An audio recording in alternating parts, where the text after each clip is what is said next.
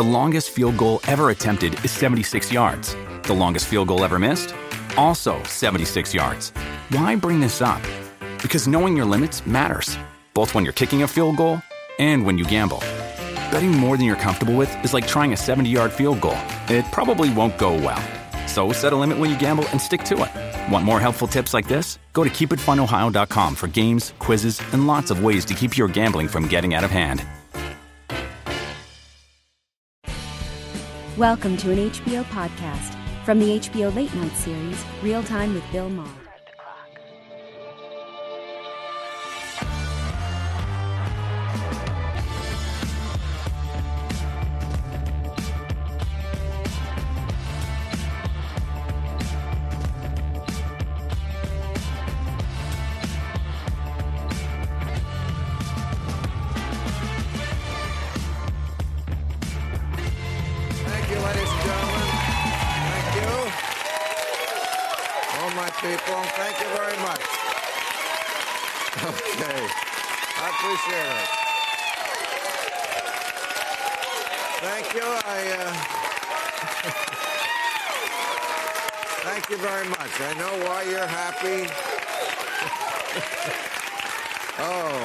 So.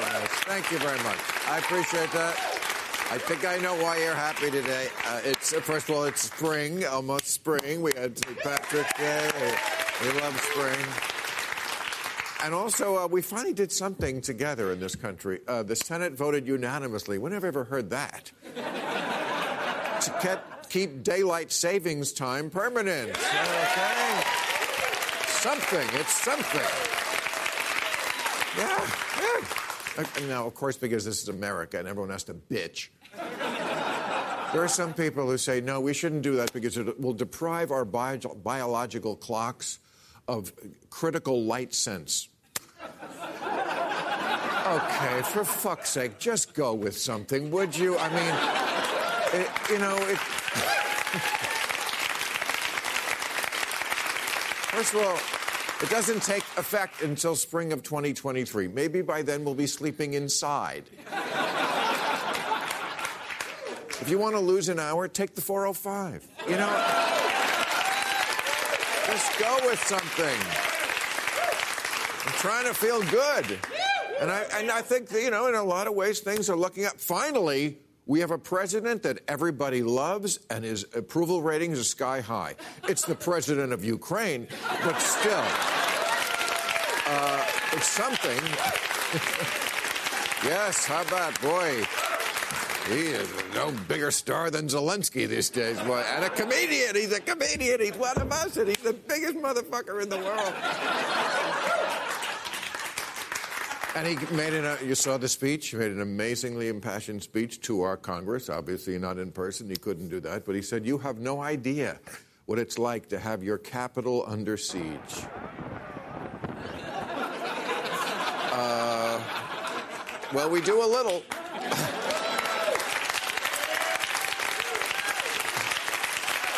But uh, it was an amazing speech, again, from a comedian. How great is that? He made his case for military aid, uh, he made his case for democracy.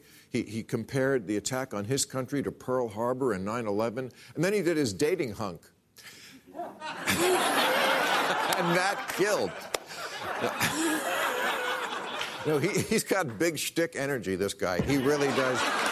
He is. Uh, you know who loves him? Women are going nuts for Zelensky. Have you seen that? On, ooh, they're po- oh, they love it. He's like the sexiest man alive now. In fact, you know what women are saying now? You know that thing they always wanted men to do when men are servicing the lady parts down there? that they would spell out the alphabet with their tongue. Remember that? Um, now they want them to spell out Volodymyr Zelensky.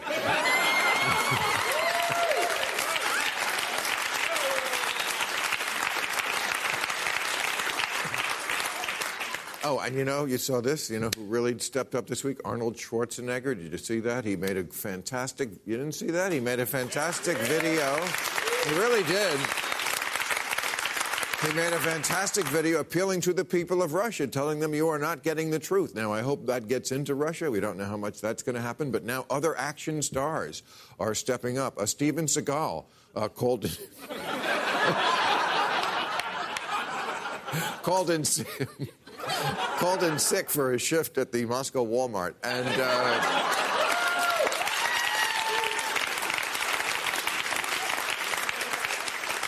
Clint, Clint Eastwood said he's going to make a movie about a crusty old racist who adopts a Ukrainian family and learns to love them. And uh, John Cena, uh, just out of habit, started apologizing in Chinese. So, uh, but look, we don't know how much information is able to get into Russia, but at some point, they're going to catch on. You know why? Because the economy is in tatters. McDonald's pulled out. And they, note, they noticed that. The people in Russia noticed that. In fact, they have approved now, the parliament approved a sort of knockoff of McDonald's. I'm not kidding that they're putting out. Look at th- this is a real thing. This is their logo. The, those words under the logo say, government says you're loving it.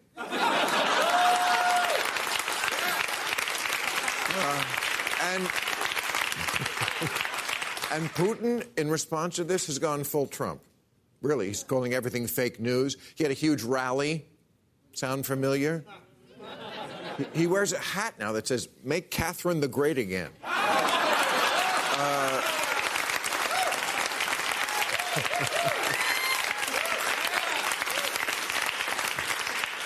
and, and at his rally, when he, when he mentioned Hillary Clinton, the crowd crowd started chanting, "Push her out a window! Push her out a window!" And finally, congratulations to Lia Thomas. You know who that is? She is the uh, transgender swimmer who won the NCAA nationals, uh, beating two former Olympians.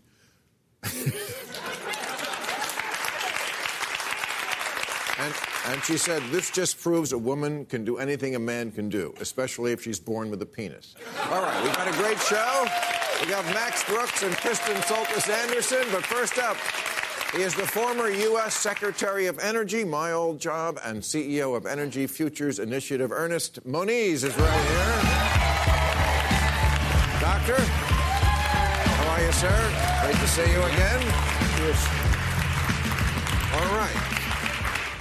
Well, I wanted you here because you know all things nuclear, uh, and I've been hearing that word a lot more than I've heard it in, I don't know, maybe ever. I, I, mean, I was too young to remember the Cuban Missile Crisis, but I feel like that's the last time we all in America had this much anxiety about nuclear war. We keep hearing about this, so I thought you're the perfect guy to talk about this. Maybe you'll al- allay our fears, or maybe we'll all shit our pants and jump out the window after we talk. but you're head. You're head of something called the Nuclear Threat Initiative. What is that? Are they helping? This is about the worries we have now, yeah, right? Well, first, of all, first of all, we don't promote nuclear threats. We try, no. to, we try to remove them. Oh, I understand. Uh, and uh, the, uh, but you're absolutely right. Uh, there's no doubt that a lot of people. I just saw an article. Gen X uh, is reliving the, ch- the childhood uh, concerns about nuclear war. This has all come about because of Putin's uh, rather reckless uh, language uh, in terms of uh, possibly using nuclear weapons. Uh, it's, it's the most dangerous period. And what, what is your organization doing about it? That's what we're worried about. Well, so we have been uh, working, for example, we had a success in January that was rapidly overturned. we had a success when Putin, along with Biden and the leaders of China, the UK, and France, signed a joint statement first time, uh, that nuclear war cannot be won and should not be fought. Well, two months later, uh, Putin says, hey, if things aren't going well, you know, maybe I'm going to use a nuclear weapon. They, they have a, uh, a doctrine uh, called escalate to de escalate. And uh, what it means is that if things aren't going well, they might use what they call a small nuclear weapon, five kilotons. I, Oklahoma City was two tons, for example, to give you a scale. Was not uh, nuclear. and it, and it was not nuclear, and no and no radioactivity uh, Right. as well. That's what we worry about, the so this is- radioactivity. yeah, so this is Yes. not well, and, and the blast as well. I mean, depends where, where it lands. Well, yes, But, you wouldn't yeah. want to be in the blast, but the Yeah, vast it's- it's- majority of the world right. would not be in the blast, but we Correct. would worry about We would, radioactive uh, suffer fallout. suffer from Goes that, all around the world. Exactly. Uh, and so uh, the idea is that they might use one if things are going badly. I might note things are going badly. Uh, and the idea is that it would, the enemy would back off. But the reality is, we think that there's as, at least as good a probability that it would escalate to a full fledged uh, nuclear war. I tell you, what I worry about even before this is is the uh, you know there are lost nuclear weapons. We don't know where they all are. There was a movie I remember it. I think it was with John Travolta called Broken Arrow. Mm-hmm. You ever see that movie? Correct. Right. The, the line that I remember that was so chilling was that the guy says, "I don't know what's scarier: the fact that there are lost nuclear weapons, or that there are so many. We have a term for it." That's what a broken arrow is. This, since 1950, I think there's like 32. Six of them we've never recovered. One fell off a aircraft carrier into the bottom of the ocean. It's there now. Uh, somebody has the ones we haven't found. Well, uh, hopefully it's still sitting at the bottom of the ocean. Well, that Uh, one but, maybe. uh, that one, but others, uh, unfortunately, American weapons fell in North Carolina, for example. Um, How do you lose a nuke? I, I, I, it's, it's really, um, that's a hard. It's big. It's, it, it's considered very poor military practice. Uh, and, um, but also, but, but the biggest story there really is when the Soviet Union fell apart. Uh, there was really no inventory of weapons, but even more so of the material, the uranium and plutonium, to make weapons, because they never bothered to count. Uh, and so, uh, so we went in, we, the United States and other countries, we went in hard.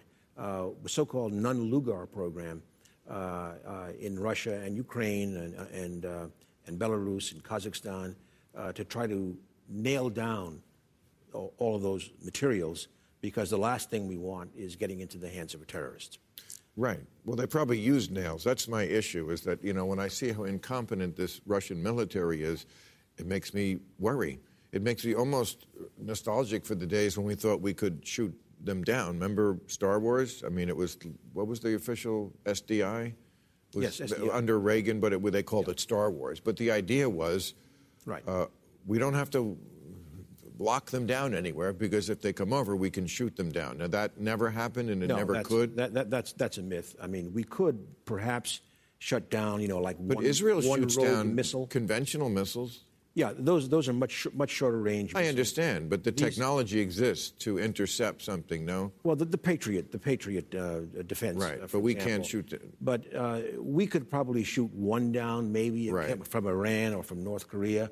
But you know, if we have hundreds of Russian missiles coming in, uh, uh, intercontinental, there is there is frankly no chance to uh, to, de- to to defeat that. So it, the, it's it's all deterrence. That that would be a suicidal mission because we would do the same uh, to them. what do you think about nuclear power in general? I know you, you, you, as, as, as something that we need in this country. I think now. I mean, I was always on the fence about this, but uh, as I see countries around the world and in, here in California, people who give up their nuclear power wind up using more fossil fuels because they have to make up the difference somehow. People want their energy. Now, you're part of something called the Green Real Deal, right? Green Real Deal, Which is different than uh, we know what the Green New Deal is. What, what is different about your approach? Uh, the Green Real Deal is, uh, has the same objective uh, in terms of getting to uh, zero uh, greenhouse gas emissions, if you like, uh, and to do it with, with social justice. But what we emphasize is things like you got to use all the tools, including using some fossil fuels, and you capture the carbon, including using nuclear power, that there are many tools, and this job is so hard, it's foolish to throw away any of the tools that we can use to do. So today. you are for nuclear, using nuclear power? Uh, it- Because- yes. Uh, it, look, right today, nuclear power supplies 20% of our, of our electricity. If we, were, if we were to eliminate that, uh, I don't know how we but we are. up for it. I mean, California, We've as we speak, right. is right. decommissioning Diablo Canyon. Yes, which and, has been and an- I, and I wrote an article uh, in the LA Times uh, against that. Right. Um, without success, of course.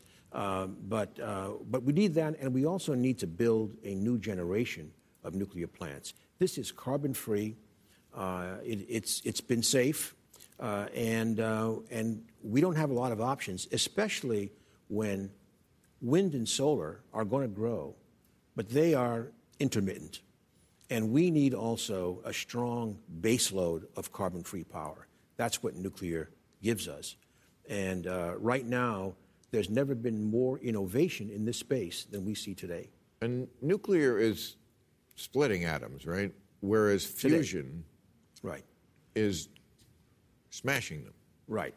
So, but we're not close with, with fusion. Fusion would be the best, am I right? Correct. But we're not close. Uh, we're closer than you think. Uh, How the, close? Uh, let me just first say that you can, you can generate lots of energy by splitting heavy atoms or smashing light ones. On the fusion side, uh, you need to reach enormous temperatures. 100 million degrees is like entering table stakes. Uh, 100 million. 100 million. How much degrees. is the sun? About 15 million. So, so, more than the sun. Yeah, seven times. Let's hot. say the, it's very hot, uh, and that makes it very that makes it very challenging. Right. Uh, but I believe that there is a very good probability that privately financed companies are going to demonstrate what we need in this decade. Okay. And then in the next decade, we'll have power plants. Let's uh, end on that because it's positive. It's a very positive. It's a very positive. Thank you story. very much, right. Mr. Secretary. Okay, let's meet our panel.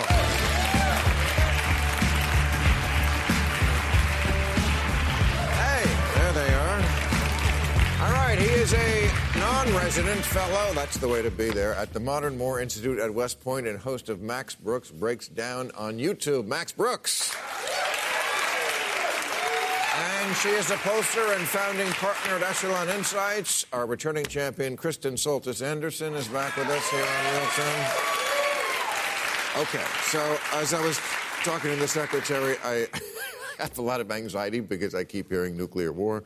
I keep hearing World War III, which uh, we tried to book someone on the panel uh, who had experience with World War III, but it hasn't happened yet, so we don't. But Max wrote World War Z. So that's why you're here. And also, we're in trouble. The Russian army has been fighting like zombies. Uh, yeah. Yes. So but I know you were uh, watching our show last week and you heard me say, why didn't Putin yeah. invade Ukraine when his boyfriend Trump was in office? I mean, Trump stood with him at Helsinki and defended him over our own intelligence agencies. So I was just asking the question, and maybe you do have an answer. Yep. Why not when Trump was in office? It would seem to be the more logical place. No, he didn't invade because he didn't need to. Because you only roll out the tanks when you think you're out of options. And Putin had a grand asymmetric strategy to dismantle NATO from within. And it was working. When the commander in chief of the United States Armed Forces calls NATO obsolete, you are on the road to a fifth column victory. And that's what he was doing. And as a matter of fact, we know now in 2018. Well, thank you. Maybe. Well, we know this. In 2018, Trump wanted to pull out of NATO. And it was John yeah. Kelly and John Bolton who had to hold him down like a rabid dog to stop him from doing that. And if Trump had won a second term, he would have done it. But Biden being elected caused well, Putin's plan to go up in smoke. We don't know what he would have done. We don't know why he did what he did. Now it's, we don't know. It's wound up backfiring. Trump generally did right. what he wanted well, to do, no matter who that, held him down and said what. One of the things that Trump always said, though, was that he wanted Europe to be more in charge of its own defenses. And, and nobody has done more to advance that cause than Vladimir Putin by doing this invasion, because yeah. now you have. When yeah. a country like Sweden or a country like Switzerland has said, hey, we're going to send weapons to Ukraine, right. or a country like Germany has said, we're going to increase our defense spending to a significant portion of our GDP, you've messed up as Vladimir yeah. Putin strategically, that you have I, provoked them to do the opposite I, of what you this wanted. This is what's so uh, surprising to me about Putin. We always knew he was evil. But nobody ever called him dumb. And now he looks dumb. He looks yes. dumb and not powerful. Yes. I mean, I. You know, I, I, honestly, I was wrong. I thought he was not going to invade. I thought it was just brinksmanship. But now, like this could really go so bad for him. I mean, the Russians have had a revolution before. Oh, yeah. And when Yeah. you have the morale of the, the the army, we know is where it is. When you have the economy tanking the way it is, um, it looks like they pulled back the curtain, and the Wizard of Oz is just this old man with a sound machine. Oh, yeah, no. Uh, on Max Brooks Breaks Down, we broke down that there is a power in Russia that can end wars, and it's the power of Russian mothers. And they marched against the war in Afghanistan in the 80s. They marched against Chechnya in the 90s. And right now, this is why Putin is being so brutal. He has to wrap up this war before the telegrams start coming home. Right. Because if those Russian mothers know that their sons are dead, and the mothers next to them fear that their sons will be next, and they rise up, then the next time we see Vladimir Putin shirtless, we'll be in front of a firing But even even assuming that Vladimir Putin, let's say he doesn't care about a single Russian mother. Let's say that Vladimir Putin doesn't care about any of that. He does have a lot of rich oligarch friends who are really hurting. You've got the guy who owned Chelsea Football Club. He's now having to get rid of it. His yacht is moving all around the globe trying to get away from people. I'm a big Formula One fan. There was a driver in Formula One whose dad was a Russian fertilizer magnate who paid a lot of money for his son to be a Formula One driver. Well, his services are no longer required. I'm sure uh, Dmitry Mazepin, fertilizer magnate, is not thrilled that his son's Formula One career is up in smoke so that Putin can kind of try to invade a country and wreak havoc. Why? Why? What do you No, mean? why are you a fan of watching traffic? That, that's what I want. Oh, Bill. Right. If you want me to persuade you to get into Formula One, that's a whole other segment. You're right. That's a whole other thing. Let's let's skip over that. Um, but uh, no, it, when you're a dictator, it, it, yeah, you, it is a lot about faith. You know, the people have to believe that you are this omnipotent leader. It's a little like the dollar. Yeah. You know, you have to believe in it. It's not really backed up by much. Well, Uh, But you know, Bill, this is why all dictators and all dictatorships always have to have two armies. One Yeah. to protect your borders, the And other them. to protect you. Yeah. That is why you have to have the SS Right. or the KGB The or the Republican- Revolutionary Guard. Yeah, the the, Republican, Republican Guard that Saddam had, yeah. They're terrified of their own people. They Right. always are, and Putin knows this because let's Right. let's be honest. If this was a popular war, why would Putin be asking for mercenaries from the Middle East? Right? Why wouldn't he just go on TV and say, "All patriots, come serve the motherland"? Right. He knows that he is running out of time. All right, so let me ask a pollster question because I think Biden has done really quite well with this. You know, he united our allies, for one. Um, kind of the Goldilocks approach, he, he hit right. We didn't start World War III, and yet we're helping as much as we can and doing pretty well with that. And also, we don't have to wonder what side he's on. that little thing. And yet, when I look, okay, this is a recent poll. Uh, do you feel Biden has made the right decisions on Ukraine? 59% said yes. Then the question, do you approve of the way Biden is handling the situation in Ukraine? 43% approve. 49% disapprove. I explain that to me as a pollster because what I read there is people just they just wrote him off maybe because he's the 2000 year old man which your father will appreciate. You know, maybe that's just it. Maybe it's ageism. It just there's because, like, apparently they say, yeah, we like what he did, but we don't like what he did. I- think it's hard for some Americans. I mean, Republicans were the biggest gap on that question. I saw that exact number you were mm-hmm. looking at. That most, the vast majority of Republicans do not approve of the job that Biden's done handling this, but about a third still say he's made the right decisions. Mm-hmm. And it's probably because they can't point to a single decision specifically that they don't like. They just know, I feel like we wouldn't be in this mess if it weren't for him. And so it's this overall general sense of I don't trust the guy. And that's why his job approval on foreign policy, mm. his job approval on the economy, they're all pretty low. And even though he has taken this more Goldilocks kind of path, it hasn't necessarily So endeared him. Even the- though on things like should we have economic sanctions, should we give military aid, that is, it's not quite the unanimity you saw for daylight savings time, but it's it's pretty close. It's So it's the numbers I haven't seen in polls tribalism. in a long time. It's the tribalism. They just hate the blue team, But, no matter but what they're interestingly, doing. even though Biden has come out and said, I want to do economic sanctions, I want to do some of this military aid, you're not seeing Republicans have this backlash against it. And that's what there are So some like further what- right commentators that I think are surprised. What do you think that. of the uh, State of the Union speech? Do you think he's done a good job now, kind of pivoting to moderation. I mean, if the Democratic Party is going to have any chance in November or any election in the future, they're going to have to make that pivot. I thought, you know, if you actually listen to the speech, which I'm sure most people didn't, Yeah. but you know, it was it was like let's have uh, you know negotiating on prescription drug prices, minimum wage, raise the corporate income tax, you know, pro union. It was a pretty moderate, like not, none of the bullshit woke shit nonsense that gets people pissed off.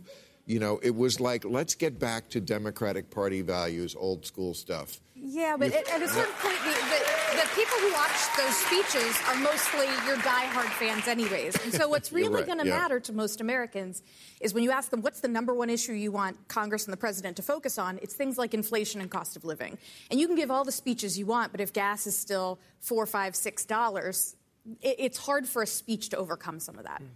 But you know what's on people's news feeds these days is uh, Don't Say Gay in Florida, the Don't Say Gay bill, which we talked about last week here on Overtime, so we won't rehash all the ins and outs of that. But I noticed that Disney is in trouble because Disney is, of course, a huge company in Florida. I mean, I don't know how many they employ there, but what's there? Disney World? I grew up in Orlando. I worked at a theme Oh. park, a different one. Really? yes. It, that working for Disney was like the that explains thing. the NASCAR thing.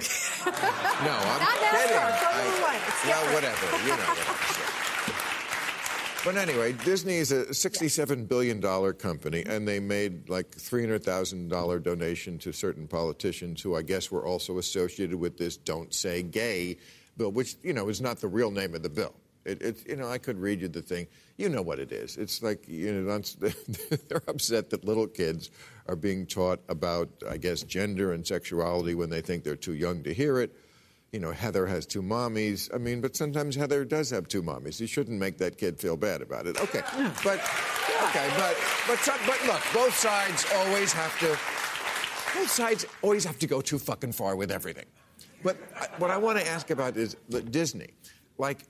We are in this place now because they, some of the people, the employees at Disney, are like sort of going on these little coffee break strikes, and they're very mad. They're writing letters because Disney didn't react strongly enough against the bill because they are in Florida. And I don't know what they were supposed to do, but apparently more than what they did. At, at the beginning, the head of Disney, he was sort of, he just like, look, I'm staying out of it. We're a corporation. We make movies about animals and enchanted forests. this is not my job. So, but we live in this world where, where corporations now have to take sides. My question is is that a good thing that corporations always have to take sides on every political issue? In most cases, no. Um, and in part because, one, it's so fascinating. Ten years ago, the folks that would have been the most upset about corporations using their voice and power to engage in political speech was the left. Now it's more often the left that's calling for corporations to engage in political speech, to use their microphone to try to advance certain values. I think 99% of the time, CEOs get misled when they have, say, their corporate PR department who is very online, they're monitoring the tweets, they're seeing people are really upset, and they go, We got to put out a statement on this. But I, I think the Disney example might be a little different because most people do not want politics involved when they go to the grocery store and they're shopping or when they're going to the store and they're putting stuff in their cart. But Disney doesn't just sell widgets, they do sell values at a certain level. And so I do think Disney, Really? when it comes to this, uh, whenever you're, pr- uh, you're pr- putting out entertainment, they are trying to not just say for the US, but globally, we're this company that's all about family values. So they do, I think, find themselves a little more closely tied to this controversy than your average company that has somebody saying, hey, it's, it, you got to put out a statement on Instagram, we got to make this go away. don't all corporations doesn't doesn't anybody who makes money take a stand whether they want to or not? I mean, if we were sitting here in 1850 and you'd say, "Oh, nice suit. Where'd you get it? It's made of cotton." Where'd they pick the cotton? Slaves do in Virginia.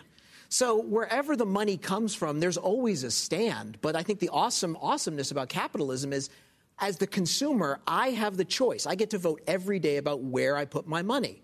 So when Disney comes out with Mulan 2, Mulan fights the Dalai Lama because they want to make money in China, I can say, goodbye, Disney. Or Okay, we I'm see it now saying- with but, Ukraine. But, here- but to me, the problem with this, the biggest problem, I mean, all that is true. Here's the other side of it. Uh, we are breaking down, as we were just talking about with tribalism, partisanship, into these two different intractable factions in this country. People talk about civil war. not just nuclear war. They talk about civil war, like it's really going to happen or could happen. People talk about seceding and all this kind of stuff. This, the more that things make us into two camps, the worse it is. The more Disney has to be, and Disney, by the way, one of the most gay-friendly corporations ever. They just are. That's just a fact. But we become this country where we have nothing in common. Whereas it used to be like, okay, you're a conservative, I'm a liberal, but we both watch whatever the fuck Disney puts out. I have no idea. I they, I'm sure some wonderful movies for children that I have no idea what they are. The, I, I agree the, uh. Frozen. Did they put out? Was that Disney? But yes, and most There Americans do not want to go. Oh, I can't watch Frozen because it's made by a bunch of you know. Right, and it's like, not- conservatives are, are very used to having to consume cultural products made by people that do not necessarily share their values.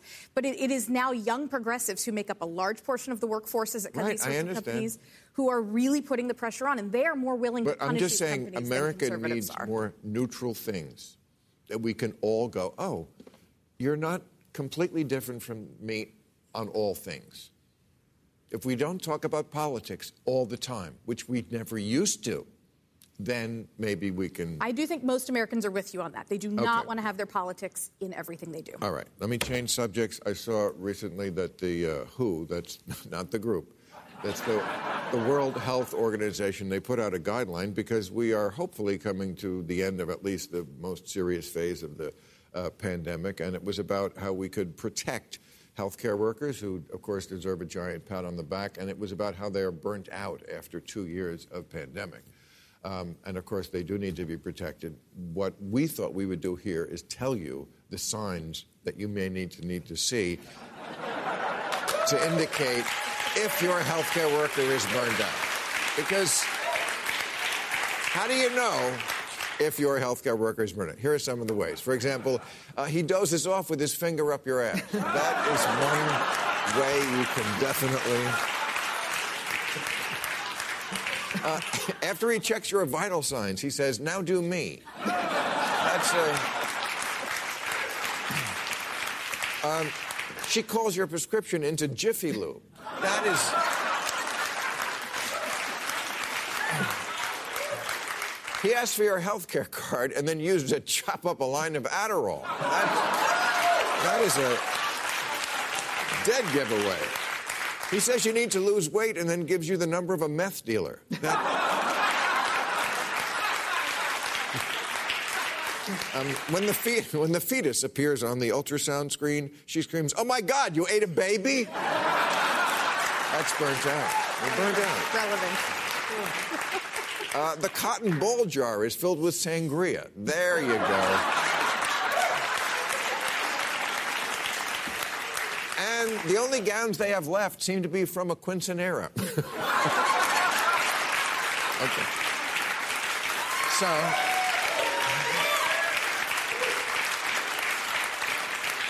So I, I would like to address just for a second that issue of how do we protect the healthcare workers? Because I never hear anybody say this answer. You know how you protect healthcare workers? People are always like, we should thank them. Absolutely, you should. You want to thank them? You want to protect them? Be healthier.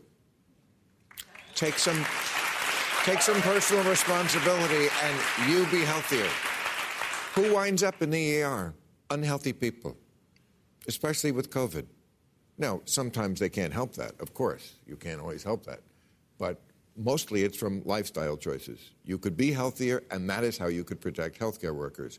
As long as we're talking about this, I want to ask about Kyrie Irving because, like, I'm a basketball fan, the playoffs are mm. starting.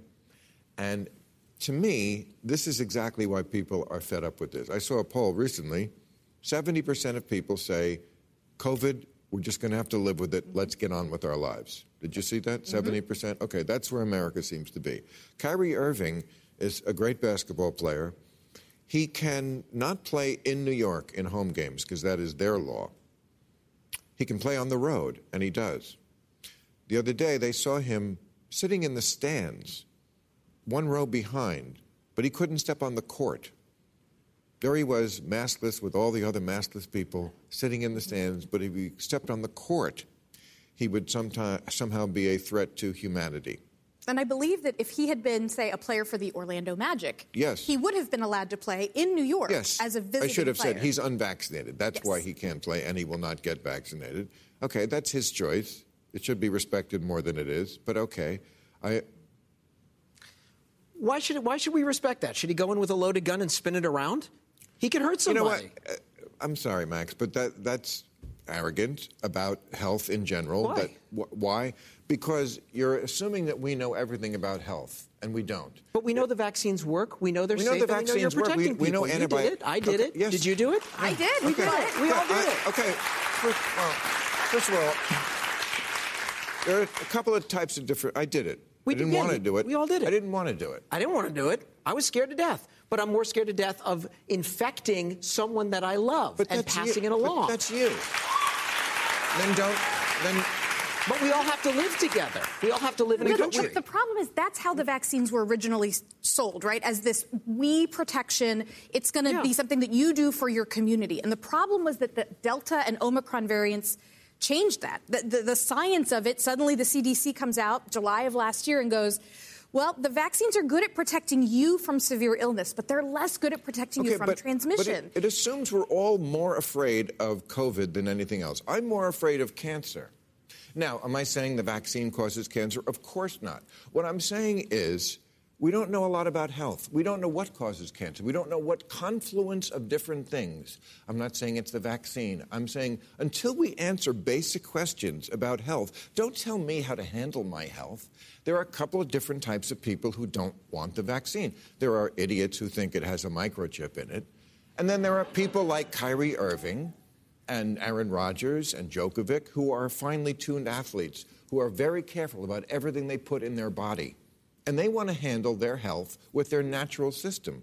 That should be respected. Well, you're afraid of cancer. But can, you're afraid of cancer, but cancer is not contagious. No, you should be able to do what you want with your body.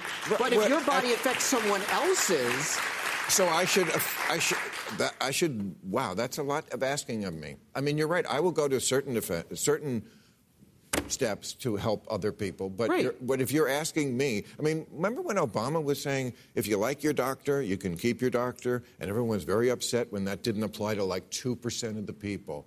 But what was the point of that? The point of that was, you get to listen to your doctor's advice. What if my doctor's advice is different than what your doctor's advice is?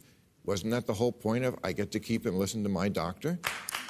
Look, the, the, vaccines are great at protecting you from severe illness. And so I think I, I think the problem is that a lot of the messaging through all of last summer was about this collective action problem. And now we've seen over the last couple of months, we went through the Omicron phase. A lot of people who were vaccinated said, I was vaccinated, I was boosted, I wore masks, I still got this stupid virus. Well, I'm done. be- and so now it's it can't be the, the collective messaging, we're all in this together. Those people have already gotten the vaccine. Because they were It's wrong. It's got to be about what's my and own that's the point. They were wrong about that, and I don't blame them for being wrong Mm-hmm. about it. They said Joe Biden said only six months ago, if you have this vaccine, you're not going to get the disease. Not true. Again, I'm not blaming you. I don't think it's because of corruption. I'm just saying you don't know a lot about how the body works. You, we know more than we used to. We don't know enough to assure me that you could just tell me because you're wearing the white coat, do what I say. But here's just do what I say and trust me, because when have we ever been wrong? And my answer is you've been wrong a lot. Not your fault. Well, That's but just where we are. Here's something they were not wrong about is that it doesn't just getting a vaccine doesn't just save you from dying it keeps you out of the hospital have you Mm-hmm. ever heard of something called a code black anyone ever heard of this do you know what a code black is code black means there are no hospital beds left not just in the hospital in the entire city so if you don't get vaccinated and you get COVID bad enough that you have to go to the hospital, you may survive, but you are taking that hospital bed away from someone else who may need it for some other reason. but we're not there now. We're not there now. No, no, now we're in a good place so we can enjoy our lives. But, but, I don't see people enjoy. I, I, I was driving around LA finally because we can come into the office now. Driving on the way to the office the other day, and I saw so many young, always young people, with masks outside. Outside. These are the people follow the science. Well, that's not the science. You never, we were never going to get it outside. There's a very big difference in risk perception, and it actually it, it correlates very strongly with political ideology. That even for people who just think of themselves as liberal, Yes. not very liberal, but just liberal, they're actually no more likely than folks who are pretty conservative to say they are very freaked out by COVID. It is just the very liberal slice where about half of them still say, I am gravely concerned about the threat of COVID. And so they're, they're kind of in some ways out there on their own on this. But even for Americans who fall in that, that other, I'm a little worried about it, but not too much. The way most people look at COVID is everybody who's more cautious than me is a, a lunatic who is overly cautious, and everyone who is less cautious than me is reckless. And that's the way most Americans, regardless of what their actual risk perception is, feel about this. Right. I- but the people with the masks, it's based on bad information. I've seen the polling on this. Like an astounding number of Democrats thought that the number of people who got COVID who had to go to the hospital was over 50% when it was under one. That's bad information. How did that happen? Again, it's the people overestimate the extent to which all sorts of negative things will potentially happen to them. We just, as a, as a species, are really bad at risk perception. And I think it's, it's one thing to say, look, even if there's a very low risk of a really bad outcome happening to me, I want to do things like maybe I'll wear a mask to try to avoid that It- really bad outcome. Is the Queen still alive? She is. Okay. Didn't she get it? And she was vaccinated and boosted. And she's 150. And she's trucking, man. She's going. Okay. So, you know. All right. Um, I saw this in the paper today, and I have to ask you both about this. 84% of people think it is a serious problem that people can't speak freely without fear of retaliation. That's, I've never seen that. I've seen that number way over 50%. I've never seen it that high. Even the New York Times editorial board. Mm-hmm. Wow, that's a lot because I would formerly have put them in the part of the problem category. Even they said, however you define cancel culture, Americans know it exists and feel its burden. What do you think about that? That was a pretty big change for them, or I- at least I- it was. It was surprising. shocking. One of the things they're getting some pushback on, and I'm sympathetic to this pushback, is that their definition of freedom of speech in this article is that you should be able to say what you want without fear of blowback. And I don't think that that's the case. I think that you should be able to say what you want, and that sometimes there are consequences for the things you say. Those consequences can mean you get criticized by other people. Other people still have the right to exercise their freedom of speech to say you're wrong. So uh, you know, this comes into the question of well, when does my right to free speech infringe on your, uh, run into your right to criticize me back? I do think that that's where the New York Times folks got this a little bit wrong. Um, but generally, I, I was glad to see them come out and take this sort of a stance because I, I, it was surprising to me. And we have to have this. This is this is the agreement we make to have a free and open society. Feelings will be hurt, egos will be bruised, there will be differences of opinion. I mean, look at us. I'm married with a kid, I don't smoke weed, and I read comic books. My life is your worst nightmare.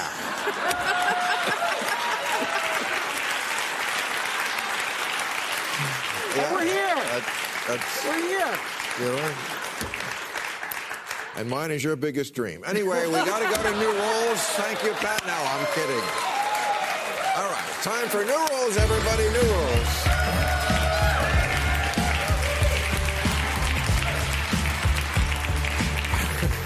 New rule: just because you use turmeric to something, add turmeric to something, it doesn't mean you're detoxing. I'm not saying it isn't good for you.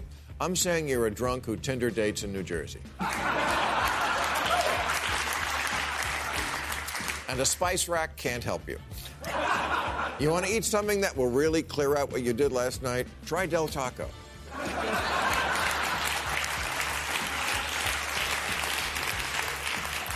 Nero, someone speaking for all men has to tell smile makers, the designers of this new dual stimulation vibrator that simultaneously arouses both the G spot and the clitoris with two separate motors, nine different pulsation settings, and squeeze control technology. You win.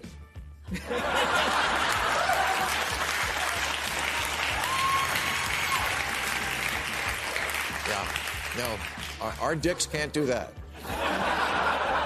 But good luck getting it to take off its shoe and kill a spider.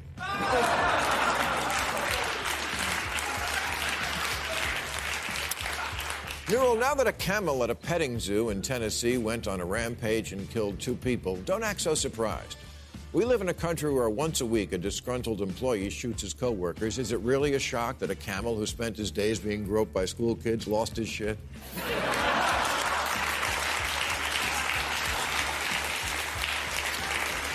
Just be glad the monkey didn't escape, because in Tennessee they are allowed to open carry. Um, new rule if you went to journalism school, but your job is to recap episodes of The Bachelor, you need to go back to journalism school.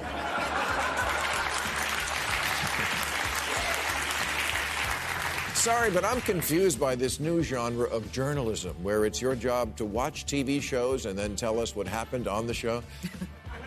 if we watched the show, what's the point of recapping it? And if we didn't watch, thanks a lot, asshole, you just ruined it.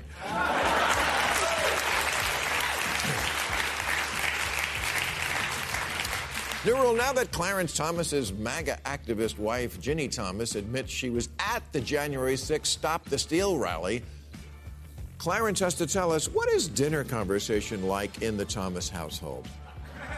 I mean, do you actually agree with your wife's crazy politics? Or is this one of those, you know, the crazy ones are always better in the sack kind of situation?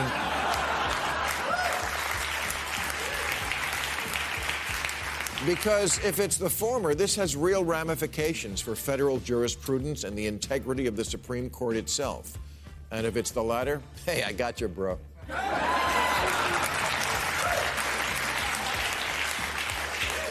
And finally, new rule if you become the opposite of what you always were, you have to change your name.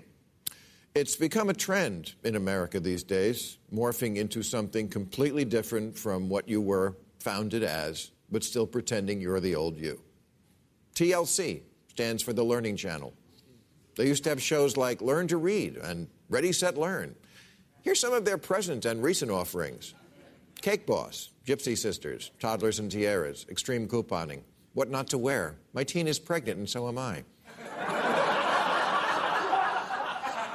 Thousand Pound Sisters and Alaskan Women Looking for Love. And that's just the shows about the Palins.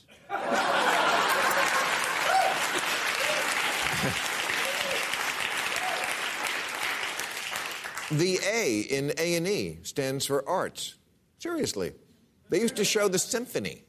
Now they have Deep Fried Dynasty, Hoarders, Storage Wars, Ghost Hunters, and Psychic Kids. you know, for people who find the Learning Channel too intellectual.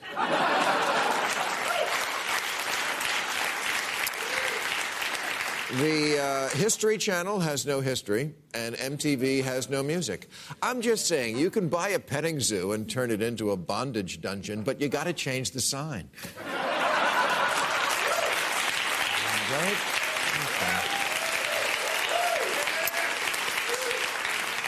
For decades, Playboy was the go to whack off magazine for heterosexual men with reviews of movies that came out six months ago and a lot of information about stereos. and fiction by Kurt Vonnegut. but mostly the masturbation thing, which was facilitated by pictures of naked women who were naked. Well, in 2016, Playboy did away with the nudity. They took the tits out of Playboy. It's like taking the cats out of cat fancy.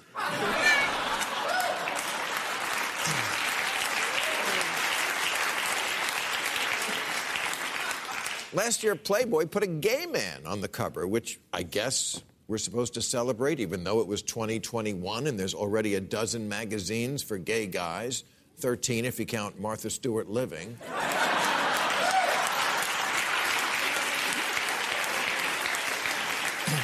Do we really need LGBT representation in Playboy? There's a transgender teenager on every show on television except reruns of Voyage to the Bottom of the Sea. the same thing is going on with the Sports Illustrated swimsuit issue, which now celebrates all kind of bodies except, you know, the good kind.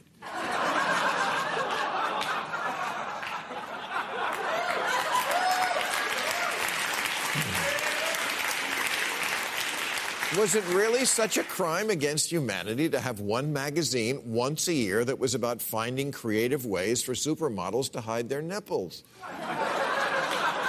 now it looks like it's edited by the Huffington Post. Jeez, you have every other magazine.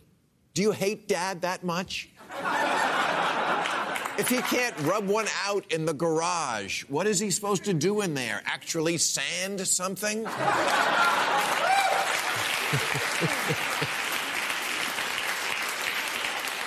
This is not progress. You haven't reformed the softcore gentleman masturbator. You've driven him to creepyporn.com. or how about Valentine's Day, which was always a day to celebrate coupledom? It wasn't complicated flowers, chocolates, blowjob. and yet, every year now, I more and more hear this idea that Valentine's Day is also a day to celebrate being alone. Be your own Valentine.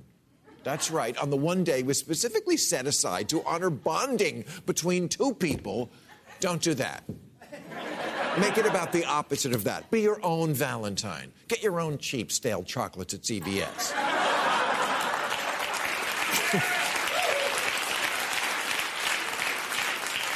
You don't even need to have sex with someone else. You can go fuck yourself. um, the Boy Scouts of America used to be an organization for boys because girls have cooties. But now the Boy Scouts accept girls, which I guess is inclusive, but it ignores the very important need for boys to sometimes get together as boys to fart in a sleeping bag.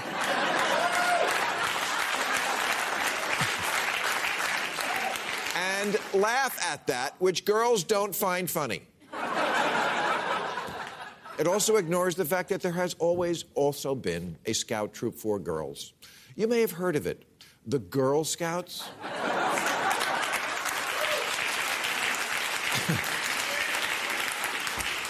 can't, can't anything just be what it is anymore? Weight Watchers used to be a club for people to lose weight back when that was a good thing. Now we're so through the looking glass that obesity, the absolute undeniable number one cause for ill health and death in America, is called body positivity. And people are shamed for losing weight. It happened to Adele. Weight Watchers are so intimidated they changed their name to WW.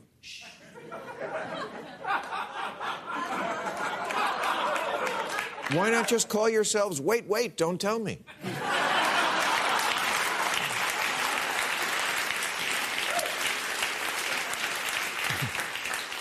The ACLU has long been synonymous with freedom of speech. They defended it from even the most hated groups like the Nazis, the Klan, even the Jehovah Witnesses. it was never about what you were saying. It was about the liberal principle of your right to say it. Well, they have new guidelines now, namely that before taking a case, ACL lawyers should consider if the case might cause offense to marginalized groups or if a potential client's values are contrary to our values.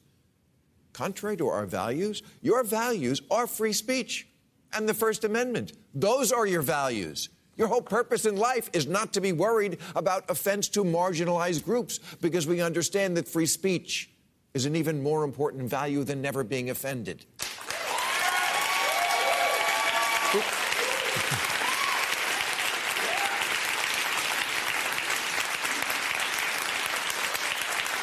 Because you're the ACLU, not UCLA. and finally, there's the Republican Party. It used to stand for something, being heartless squares, but something. oh, and patriotism. They always wanted you to know they loved America more than you. America first. Love it or leave it, flag pin in the lapel. Thank you for your service, America. But now, Tucker Carlson is literally reciting Russian talking points, becoming so valuable to the Kremlin that they put out a memo asking their propaganda outlets to replay as much of Tucker Carlson as possible in Russia. After the Capitol riot on January 6th, 147 Republican lawmakers in a congressional vote objected to the certification of an election they knew was legitimate. Okay, you can't be the super patriots who love America and also run on a platform of let's ignore the vote. You can't represent a form of government you yourself don't believe in. If you do, then you have to get another name, like maybe the Trump Party. He's pretty modest about putting his name on things, but maybe he'll license it just this once. All right, thank you very much. That's our show. I'll be at the MGM National Harbor in Washington, D.C. May 1st, at the Mirage in Vegas May 20 and 21st, and at the Murat in Indianapolis June 5th. I want to thank Max Brooks, Kristen Soltis Anderson, and Ernest Moniz. You can go to YouTube now and watch us for overtime. Catch all new episodes of Real Time with Bill Maher every Friday night at 10, or watch him anytime on HBO On Demand. For more information, log on to HBO.com.